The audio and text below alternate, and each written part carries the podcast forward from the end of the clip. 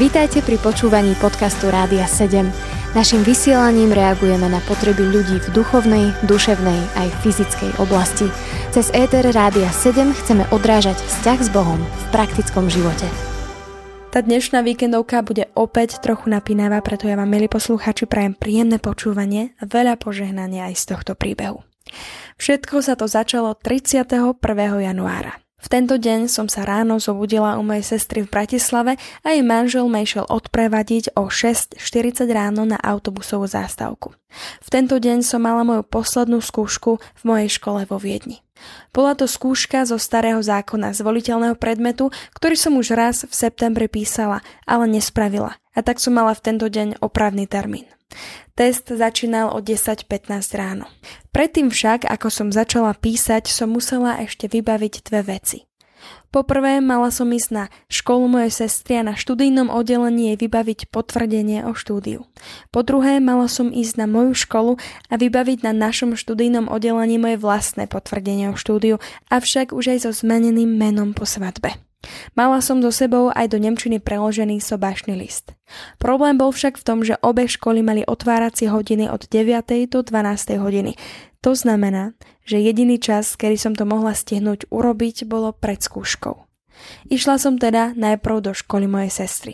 Vďaka Bohu sa mi tam podarilo všetko vybaviť a rýchlo získať prvé potvrdenie.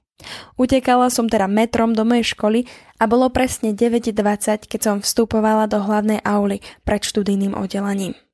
Hneď som videla, že toto nevyzerá nádejne. Bolo tam strašne veľa ľudí a stali v rade na lístky s poradovým číslom. Postavila som sa teda do tejto rady aj ja a dostala som číslo 1120.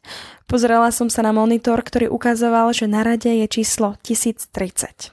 Nebola šanca, že by som to stihla. Čísla sa posúvali veľmi pomaly a tak som bez úspechu o 10. utekala do úplne inej budovy na skúšku. Úprimne, mala som nervy a nechápala som, prečo som to nestihla. Vedela som, že tak len kvôli zmene mena budem musieť znova vycestovať do Viedne. Dobehla som na skúšku a začala hneď písať. Bola veľmi ťažká. Na začiatku testu profesorka povedala, že na to máme 1,5 hodiny. Okrem toho, že som vedela, že musím makať, mi hneď napadlo, že teda skúšku dopíšeme o 11.45 a ja by som ešte nejako mohla stihnúť bežať do mojej školy a do 12. kým nezatvoria, vybaviť, čo som potrebovala.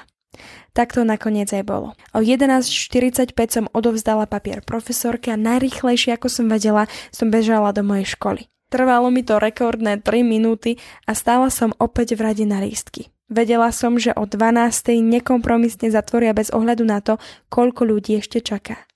Tak som sa modlila. Bolo 11.57 a ja som ešte stále, stále v rade.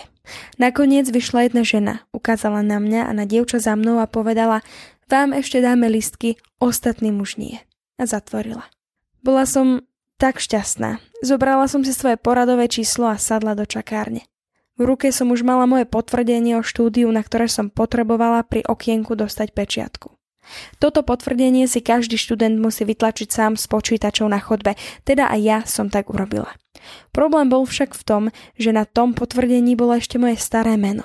Teda aj keď by som prišla ku okienku a tam by mi dali pečiatku a neskôr zmenili meno v systéme, ja už by som nemohla výjsť von, vytlačiť si moje nové potvrdenie s novým menom a vrátiť sa dnu. A tak som len čakala a dúfala, že to pán Boh nejako vymyslí. A vymyslel. Prišlo na rad moje číslo. Vošla som ku okienku, podala potvrdenie o štúdiu a dostala pečiatku. Potom som odovzdala sobášny list a muž za okienkom mi zmenil v systéme meno. Keď som myslela, že sme s tým skončili, spýtal sa ma, nepotrebujete už potvrdenie o štúdiu s novým menom? Ja som sa na ňo pozrela a odpovedala, potrebujem, ale už si ho nemôžem ísť vytlačiť a vrátiť sa späť. Na to sa ten muž poobzeral dookola a potichu povedal, ja vám to vytlačím tu. Nakoniec som teda mala viac, ako som čakala. Nové potvrdenie o návšteve školy s pečiatkou a dokonca aj nový semestrálny tiket, nálepku, ktorá inak chodí len poštou domov. Veľmi vďačná a aj prekvapená z toho, ako sa to nakoniec celé vyriešilo, som sa vrátila domov a ďakovala Pánu Bohu za to, že aj v taký ťažký a hektický deň On bol s nami a požehnával ma na každom kroku. A aj keby to dopadlo inak, aj keby som nakoniec nemala všetky papiere, ktoré by som potrebovala, verím, že by som naďalej chválila Pána Boha.